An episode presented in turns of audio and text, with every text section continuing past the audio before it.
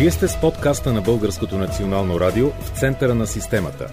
Ще предложим епикриза на нашето здравеопазване. Ще направим хирургически разрез на проблемите в него. Ще извадим на светло образните изследвания на сложните казуси. Ще тръгнем по пътя на пациента. Днес в подкаста в центъра на системата на Българското национално радио сме в университетска болница ИСУ.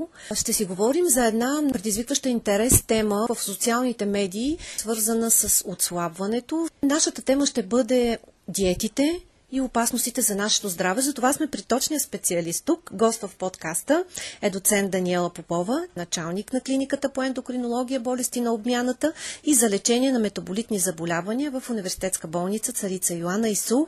Много ми е приятно, доцент Попова. Здравейте! Здравейте! Има ли опасни диети? Има ли опасни лекарства за отслабване? Ще цитирам, буквално преди седмици излязоха интересни публикации за известни хора, за певицата Галена, но и за други хора, които са пробвали някакъв тип отслабване с лекарство, което се предписва на диабетици, поне така беше написано. Същевременно хора с диабет, които са и с затластяване и си търсят въпросния медикамент, който съчетава и двете неща, той пък изчезва от аптеките. Но това, което се питат най-много хората е, опасно ли е да отслабвам с хапче? Вие отваряте една много, бих казала, актуална в момента тема в тази област. Преди да почнем да говорим в тази посока за новото в кавички лекарство за отслабване, все пак трябва да кажем това, че затласяването е и се остава един много сериозен здравен проблем, който отправя своите терапевтични предизвикателства в съвременната медицинска практика и това се отчита от всички експерти в целия свят, защото няма много сериозни успехи, за съжаление, в тази област. Самото затласяване като заболяване има твърде сложна патофизиология, която все още се изучава. При да. толкова напредък на медицината, простичката схема за повече движение и за ограничение в храненето, която на преден план излиза. Разбира се, генетичните фактори са едни много сериозни компоненти в етиологията на затластяването и трябва да се отчитат. Те са твърде много на брой. Когато се струпат повече в индивидуалния профил на индивида, те оказват своето влияние. Все още както казах, се работи в тази област, така че патофизиологично адекватно лечение все още не можем добре да изградим. Говоря за лекарствена терапия. Заболяването днес, разбира се, е признато от всички експертни групи, медицински общества, научни дружества за сериозен проблем. От 1948 година влиза в Международната класификация на заболяването. То се асоциира с много нарушения, придружава се с много заболявания, влече с себе си букет от много нарушения диабет, сърдечно-съдови заболявания, ставни проблеми, други ендокринни психични. проблеми, ракови заболявания, психични и прочие и прочие. Каквито и лекарства да се опитват, основата на терапията, разбира се, че остава една добре изградена, нискоенергийна, умерено обаче нискоенергийна и балансирана също диета. Това е много важна основна стъпка, която винаги трябва да присъства, съчетана с индивидуализирано повишение повишена физическа активност, като казвам тази дума, всъщност имам предвид, че винаги трябва да се обръща внимание за сърдечно-съдовото състояние на пациента и за неговия физически капацитет. Защото никак не е правилно да го хвърлиме веднага в някакви сериозни тренировки, да, които той не би могъл да понесе, ако щете дори индивидуалния му профил не е съответен на такава пък голяма активност. Трябва да е индивидуализирано, също както и диетата, разбира се. Към тези два фактора се добавят във всички степени етапи на затласяването, разбира се и поведенческата терапия. Тоест опит да бъде обучен индивида, който има този проблем, да промени своя неправилен модел на живот. Това означава редуване на работа, на сън, на физическа активност, часове на хранене, начин на живот като модел. Това също е много важно. Това са трите важни стълба на немедикаментозната терапия.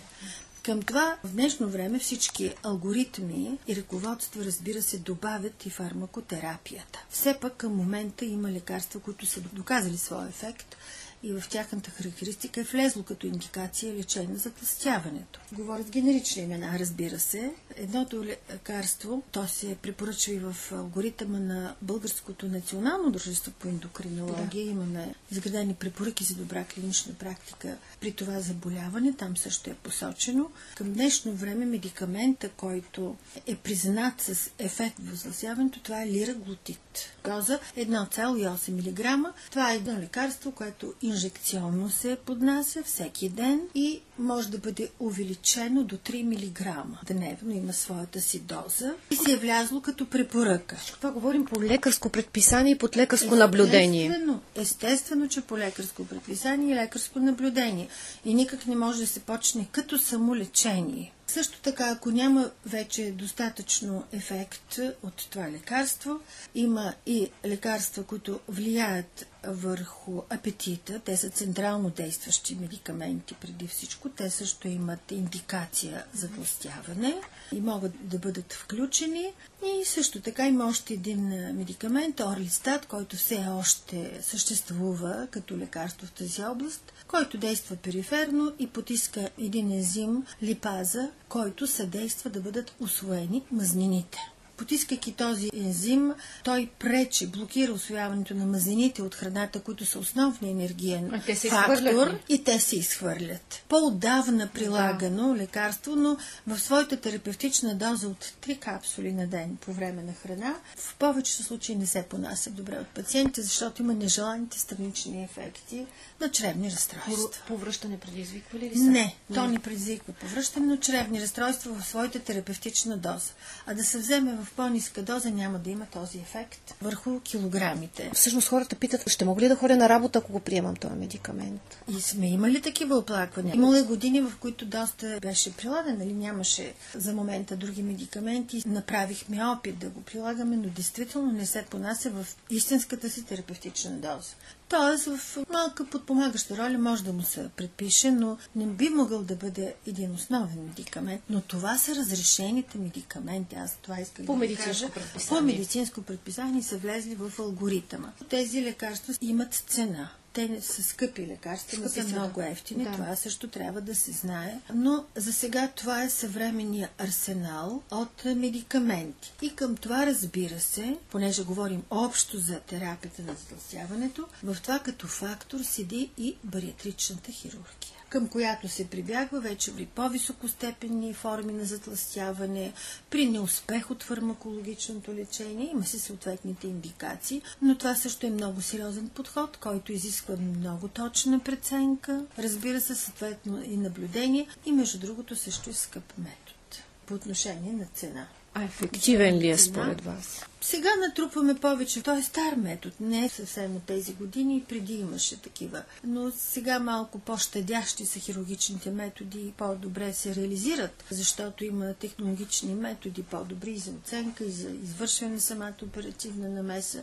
Обичайно това, което най-вече се прави на практика, или се слага пръстен на стомаха, с което се намалява неговия обем и функция, или пък се зашива, така че се стеснява, така наречената слив гастректомия. Това са обичайните неща, които се правят към настоящия етап. Те дават своите ефекти, но е процедура също сложна и е плод на много добра лекарска преценка, а и последващо наблюдение. Така че това в общи линии така седи въпроса за терапията на затластяването. Другото, също терапевтично предизвикателство, казвам като човек, който от години работя с този проблем и с тези болни, честото, за съжаление, не задържи на постигнатата телесна редукция, връщане обратно на килограмите. Йо-йо ефект, да. който всички хора, които са тръгнали да правят телесна редукция, са се убедили, че за съжаление се случва.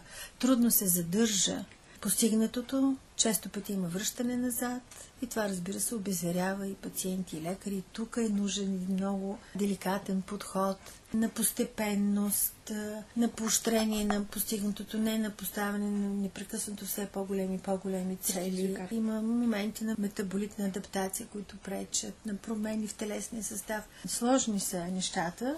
От тези медикаменти, които по лекарското предписание до този момент казахме три основни, важни, съвременни, кога стават опасни за нашето здраве? Известна наша певица е припаднала. Какво се случва? О, там случаят, според мен, е съвсем различен. Инсулин била ли си е?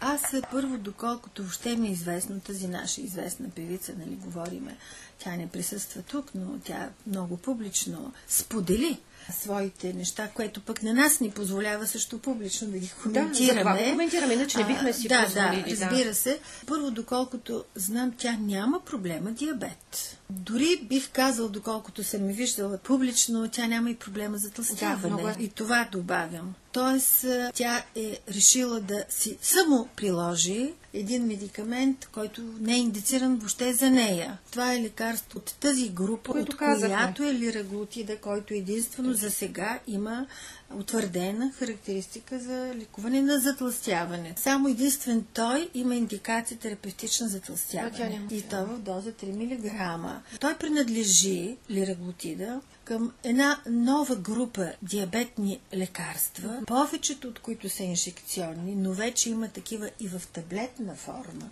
от тази група лекарства. Аз мога да ги обявя фармакологично. Те се наричат антагонисти на глюкагоноподобния пептид 1, той е един хормон, който нормално се отделя в нашето тяло и тези синтезирани нови лекарства от този клас медикаменти, подобно на него, въздействат на неговите рецептори. Как действа това лекарство на организма? По много сложен начин. Чрез своите рецептори по много сложен начин действа. Не ти си иска да се храниш. Той преди всичко се намесва в регулация на въглехидратната обмяна. Той е медикамент, който намалява една повишена кръвна захар, както и при хората с диабет. Той има и други рецептори и много повече ефекти в нашето тяло се реализират с неговото приложение. Един от тях, разбира се, е намаляване на апетита, забавяне на стомашното изпразване, в резултат на намаляване на инсулиновата резистентност, в резултат на което се постига и редукция на теглото при хората, които имат диабет. А те много често имат този проблем. И ние, когато лекуваме диабета, винаги обръщаме внимание на придружаващото затластяване. И този клас медикаменти е подходящ за това, защото хем теглото повлиява, хем подобрява гликемичния контрол. Но да се взема от хора, които нямат диабет, а и нямат и затластяване, е изключително погрешно, дори опасно за здравето.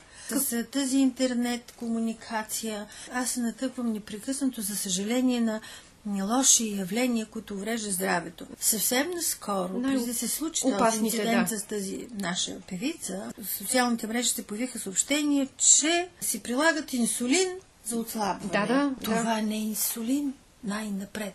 Той е инжекционен медикамент, но не инсулин. Значи това е така изключително Тоест, невежо казано. Дори не знаят какво си прилагат. Точно така. И оттам да, насетне да. по социалните мрежи това да, се разпространява. Това се разпространява. Какво ще предупредите хората? Така, че много хора, то е скъпо лекарство, но много хора тръгнаха да си го купуват. Явно имат възможности или не знам. Стана дори това, което споменахте в началото на вашите въпроси стана така, че хората с диабет, които официално имат предписан този протокол, си изписват това лекарство. То не е така случайно прилагано, не можаха да достигнат до своя медикамент. Имаше недостиг. Да, и той продължава, да. продължава да го има. Аз се сблъскам ежедневно с нашите пациенти, не могат да си го намерят в аптеките. И стана така, че се втурнаха хора, които нямат никакви показания да си го прилагат, да го изкупуват и да си увреждат здравето, бих добавила, а пък хората, които имат нужда и са болни, им е предписано, не могат да достигнат до него. Много лош феномен, който настана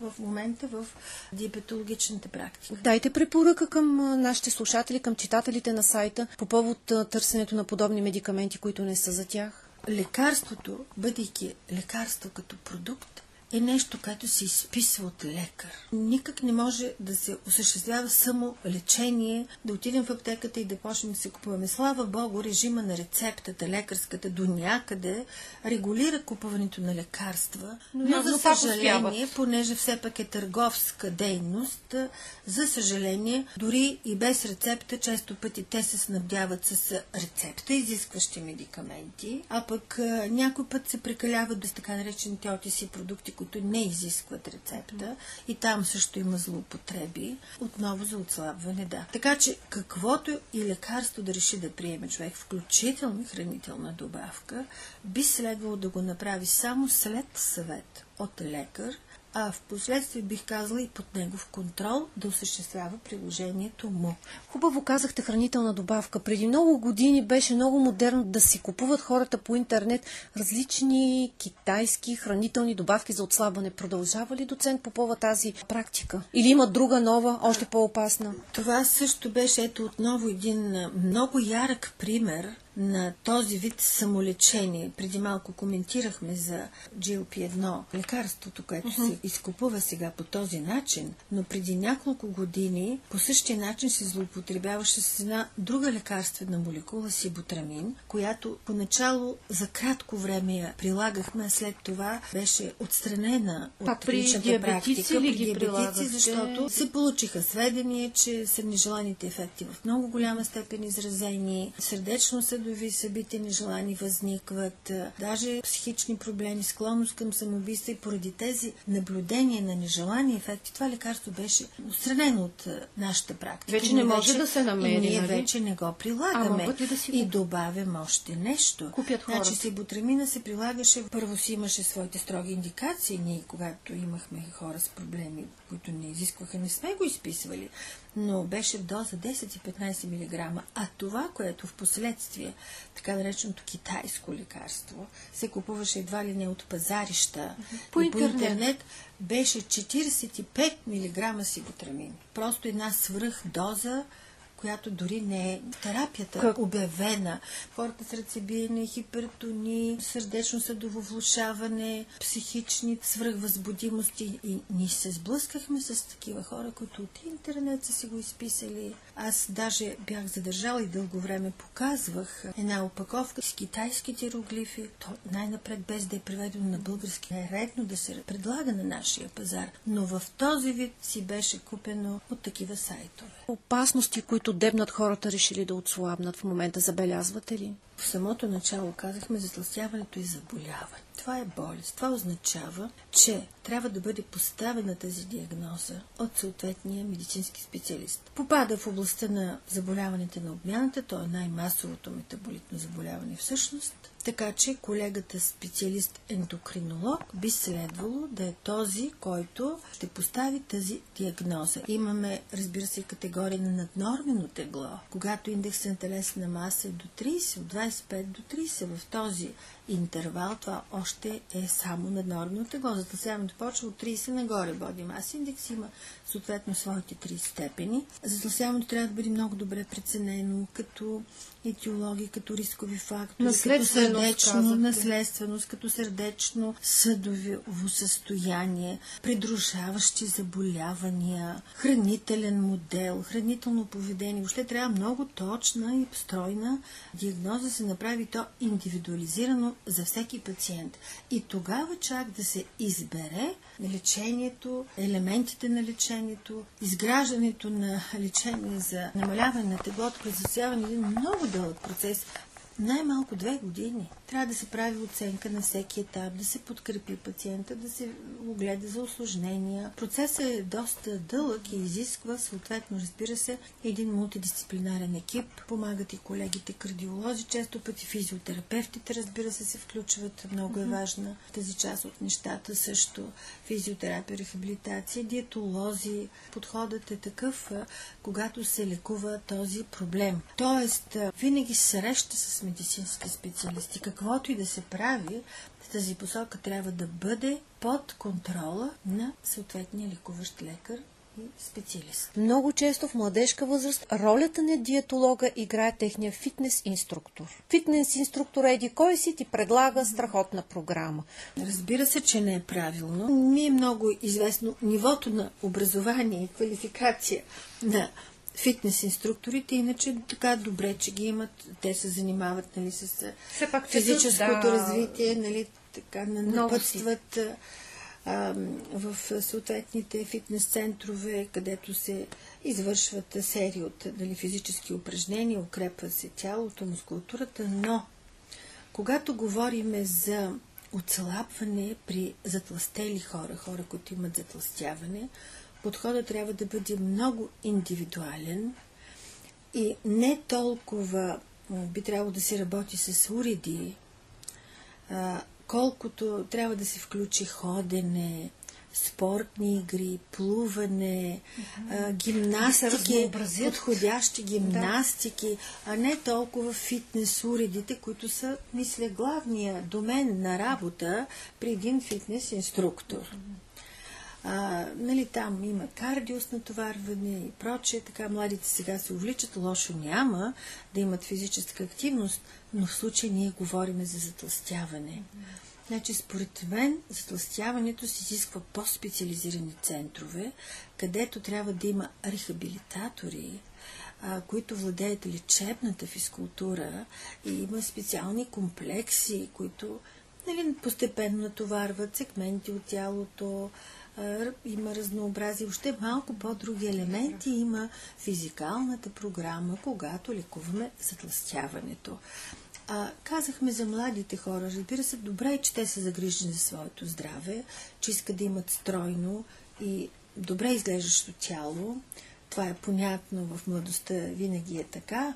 А, но тук също има много индивидуалности. А, има често пъти увличания. За съжаление, те се подлъгват така по фигурите на манекените, на филмовите звезди, а, искат да, ги, да се оприличат на тях и а, често пъти има залитания. А, тук ще кажа, така запомнила на мисълта на една американка, която написа една книга на тази тема. Обичайте тялото си такова каквото е а, защото всички искаме да изглеждаме по-красиви и добре, но все пак природата и нашата генетика е решила да, е решила да изглеждаме да по този начин. Да. А, разбира а се, е важно не може да, не бива да бъдем болестно слаби, нито пък болестно затластели, тези два полюса трябва да гледаме да не отиваме на там. Обаче има различни вариации а, така в а, нашите тела и така, че всеки си има и своята индивидуалност, не може да изглеждаме така униформено еднакви. Тоест, по-важно да имаме гъвкавост, добър тонус, така че нека да има гимнастика, нека да има спортни игри, да има плуване, да има туризъм при младите хора, mm-hmm. но да няма някаква погрешна мания за отслабване, на която тя, те често пъти стават жертва. Добре, обаче момчетата искат да натрупат мускули. И всъщност това означава ли, че фитнес не им е най-здравословното отслабване? С какво да го съчетаят? С тичане, с туризъм, с плуване? Точно. Това са по-добрите начини, защото общо развитие, тонизиране на цялото тяло в тези места, работейки върху мускулите, те започват да приемат разни белтъчни добавки, протеини. Има грешки, протеини и и такива случаи в моята практика лекувам с нарушения в бъбреците, в черния дроб, от злоупотреба с такива добавки и протеини, а те имат дори и сърдечно-съдови нежелани ефекти. Обаче, доцент Попова, всички ли протеини са вредни? От тези, които ги продават в фитнес салоните? Ами ако се прекали с тях, ако се прекали с тях, ако те се добавят към обичайните протеини в нашето хранене, ще се получи хипербелтечно хранене. Разбрах Което да. също не е добре. Натоварваме бъбреци. Повишаваме кръвното налягане. Натоварваме черния дроб. Нали, метаболизъма се натоварва, за да има баланс. Значи нашата биология е такава, че има баланс. И, и баланс е нужен и в храненето. И той е съответен на това, което нашето тяло има като нужда, хранителна нужда, енергийна нужда. И това трябва физиологично да бъдат задоволени тези нужди. Тоест, тези млади хора в случая, защото за тях говорим, трябва пък много точно да си преценят дозите, енергийните. Те повечето от тях си ги смятат. Между другото, аз съм отчудена на техния ентусиазъм да си смятат калории, енергийни, протеини, колко яйца, след това да не пият протеини. Действително, явно младите хора в днешно време, понеже имат повече информация, се опитват този баланс да го постигнат, ако мога така да кажа. Да, това от една страна не е лошо. Това е един интелигентен подход. Сега има висока информираност, а, има смарт телефон, има интернет, има различни програми. А, биха могли действително да бъдат по-точни в тези избори, но пък а, какво да ви кажа, малко става така, че те, за съжаление, това лично не одобрявам, стават обсебени и отдадени в тази посока много, което не е хубаво. Те бих искала да бъдат така по-широко скорени личности, които разбира се да имат грижа за своето здраве, но не в този му чак обсебен вид. Да преценят, после един обича да прави активност, но друг пък не обича. Нали? Типажите на хората са различни. Има нужда и от други занимания в живота. Има нужда от разходка в природата. Има нужда да се види едно театрално представление, да се чуе един хубав концерт. Така че, мисля, че пребиваването в фитнеса не е основно в живота. Да, много хубаво. Много хубаво го казахте. Ако можем да обобщим, всъщност да, да си довършите отговора на въпроса как да запазим постигнатото добро тегло вече. Да, това, между другото, както и споменах, съвсем не е лесно. Първо е важно да се а, отслабва постепенно. Значи, умереният темп е най-добър. В цифрово изражение това е от 2 до 4 кг на месец.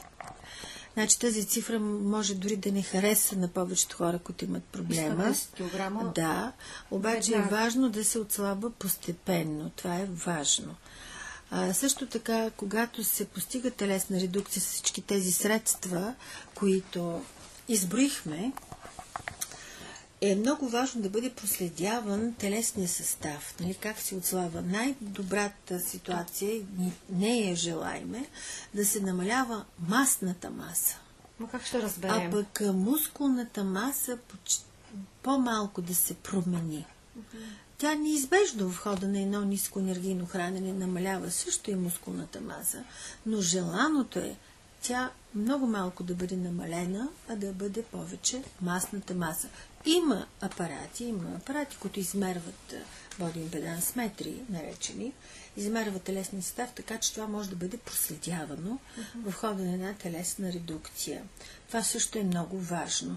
Разбира се, трябва да се, да се преценяват и другите показатели, метаболитни, сърдечно-съдови най-вече, нали, как се отразява тази редукция. Обичайно тя се отразява добре, ако се прави нали, както трябва. А по отношение на задържането на килограмите, това също е много индивидуално. А, самото отслабване не е една линия, такава права линия, която върви. Напротив, обичайно в началото се отслабва малко линейно, но след това има едно плато, след това желаното, ако може бавно и постепенно да се отиде още по-надолу, но често пъти се задържа платото, и се има малко връщане, да. но, но е добре, ако може малко да остане това връщане, не да стигнем до изходното положение. Защото практиката е показала и всички диети, всички а, режими, в крайна сметка има връщане след две години тенденция за връщане, защото са сложни метаболитните процеси и затова пък в такива случаи действително помагат медикаментите със своята допълнителна роля. Като казахте диетите, а, а, интересно е да, не мога да не ви попитам, подходящи диети има ли за вас? Много често се изтъква средиземноморската, но пък много се говори за тази кето диета. Как... Да. А, кето режима. Кето режима. Вие а... какво препоръчвате? А, много диети има, списъка им просто вероятно ще, ще излезе много дълъг, ако обявиме всички, които се препоръчват и от модни списания, от журнали и така чуто от близки, от приятелки, какви ли не диети. А, има в различни модели и видове, но истината е простичка една за всички диети, които, с които трябва да се отслабва. Те трябва да бъдат умерено ниско енергийни с 500 килокалории, да бъде намален обичайния енергиен прием с 500 килокалории. Обаче, ако трябва а храна... структурата на храната да бъде същата, каквато трябва да бъде в здравословното хранене.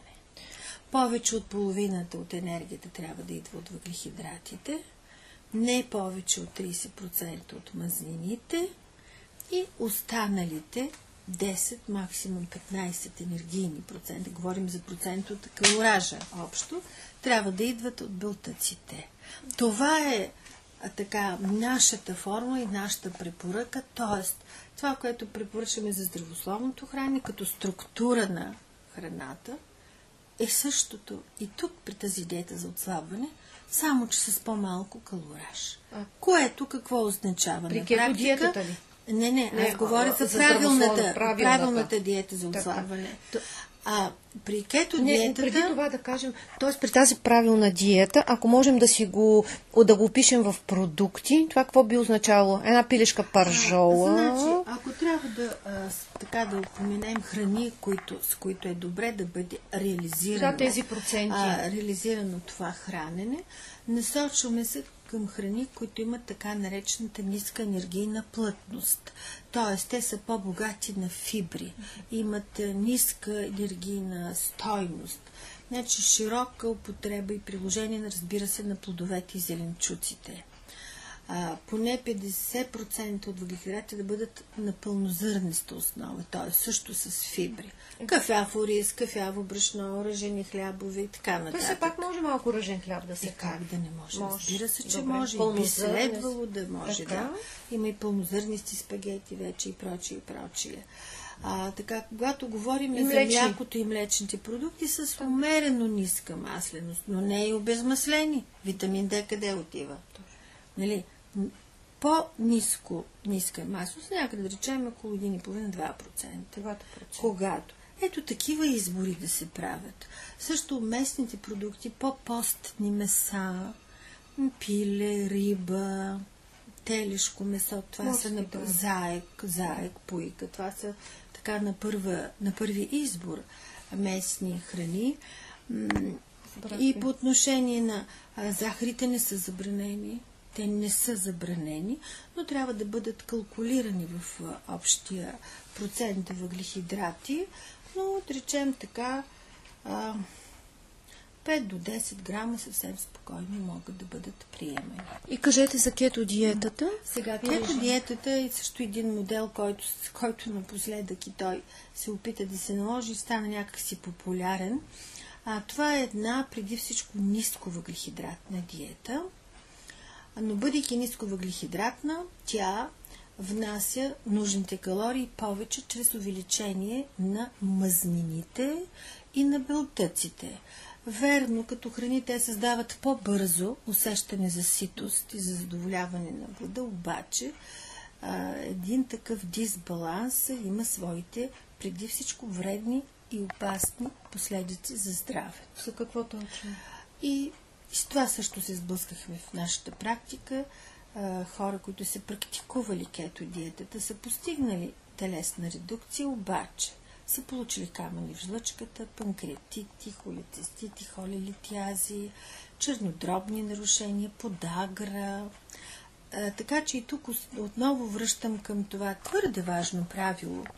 Когато се изгражда една диета, трябва преди, най-напред да бъде направено изследване, да бъде оценен индивидуалния профил на пациента и тогава да му се изгради съответната диета. Имало и успехи в отслабването с кето, с една Ами ниско въглехидратна диета. Тя се нарича кетогенно, защото многото мазни могат да причинят а, кетонемия, кетоза в тялото, което е неблагоприятно, разбира се, метаболитно състояние. А, за нас е по, повече наричаме ниско въглехидратна според нейният а, състав. А, имало е успешни пациенти, но ако един пациент, например, има хепатит, а, има холелитиаза, преболедувал е панкреатит а, или има подагра, никога не мога да му изпиша такава диета и не, е, не би следвало да бъде. Или пък ако в хода на нейното приложение той си влуши тези показатели, това също е един сигнал, че това не е подходящо. А, все пак тя е дисбалансирана диета. И трябва да се внимава. Да. И много Трябва да се внимава. Много са малко местата, където тя има своето лечебно значение за епилепсия. Например, детска епилепсия се говори, че тя има лечебно значение, но това са, са редки приложения. Разбрах ви. И много важно е да попитам, разка, разказахте много добре за младите хора. А, голям проблем при жените, които а, в, навлизат в менопаузата и не могат след това да, отслабват, да отслабнат. Бихте ли дали препоръки за тях? Значи, менопаузата и перименопаузата са всъщност един от опасните физиологични периоди при жената, както и пуберитета, бременността и кърменето също. Това са така наречените опасни физиологични периоди, в които може да се стигне до проблема за тлъсяване, особено в човек, който е предразположен към това. А, сега при, специално в менопаузалната възраст, за която ме попитахте, се намесват още няколко неблагоприятни фактора. А първо, малко вече годините са се увеличили, а на всяка декада базалната обмяна спада с 10%. Тоест не е така жив нашия метаболизъм и така енергичен, както в младата ни възраст. С това трябва да се съобразим. А, вече в тази възраст сигурно имаме някаква хипертония, някакви сърдечно-съдови проблеми, някакъв друг, друго заболяване, да. може би Ставни. се е намесил така. Подвижността ни вече е малко по-ниска, нали, ставно-мускулния апарат не е същия като преди 20-30 години. А, всички тези неща са фактори, които оказват своето влияние. И разбира се, тук индивидуалният подход е също много важен.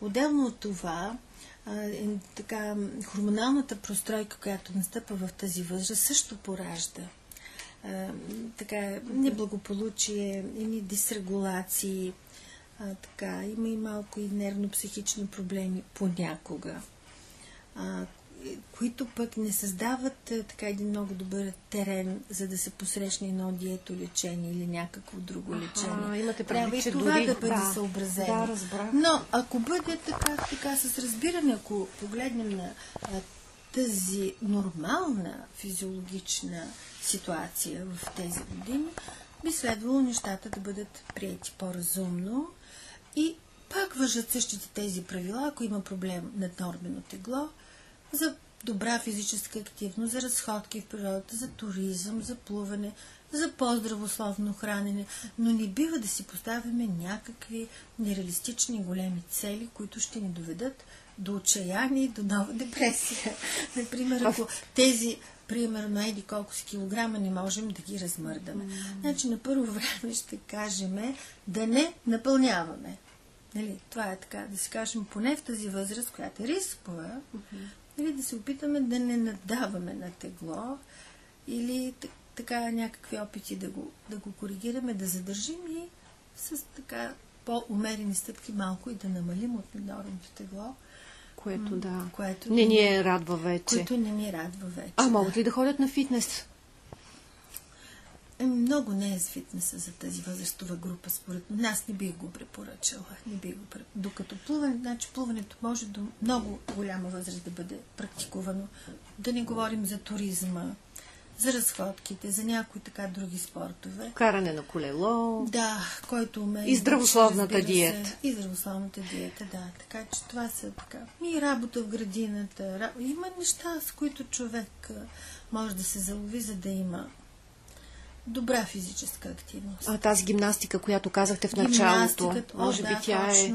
За, този, е за тази възрастова група също е... Много е подходяща, да. Гимнастиката също има подходящи комплекси.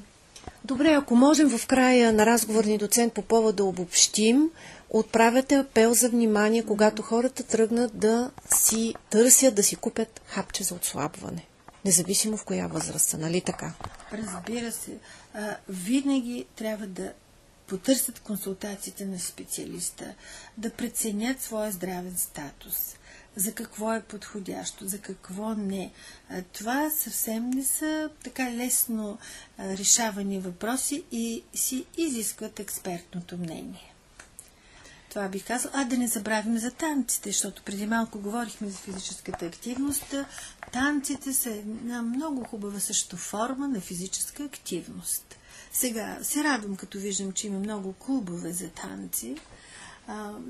Нали, всякакви а... категории и човек се разтоварва и също си доставя доста добра физическа активност. Те са подходящи за всички възрасти. Гост в подкаста беше доцент Даниела Попова, началник на клиниката по ендокринология, болести на обмяната и за лечение на метаболитните заболявания в Университетска многопрофилна болница за активно лечение Царица Йоанна Исул. Благодаря ви. Благодаря и аз. Вие бяхте с подкаста на Българското национално радио в центъра на системата.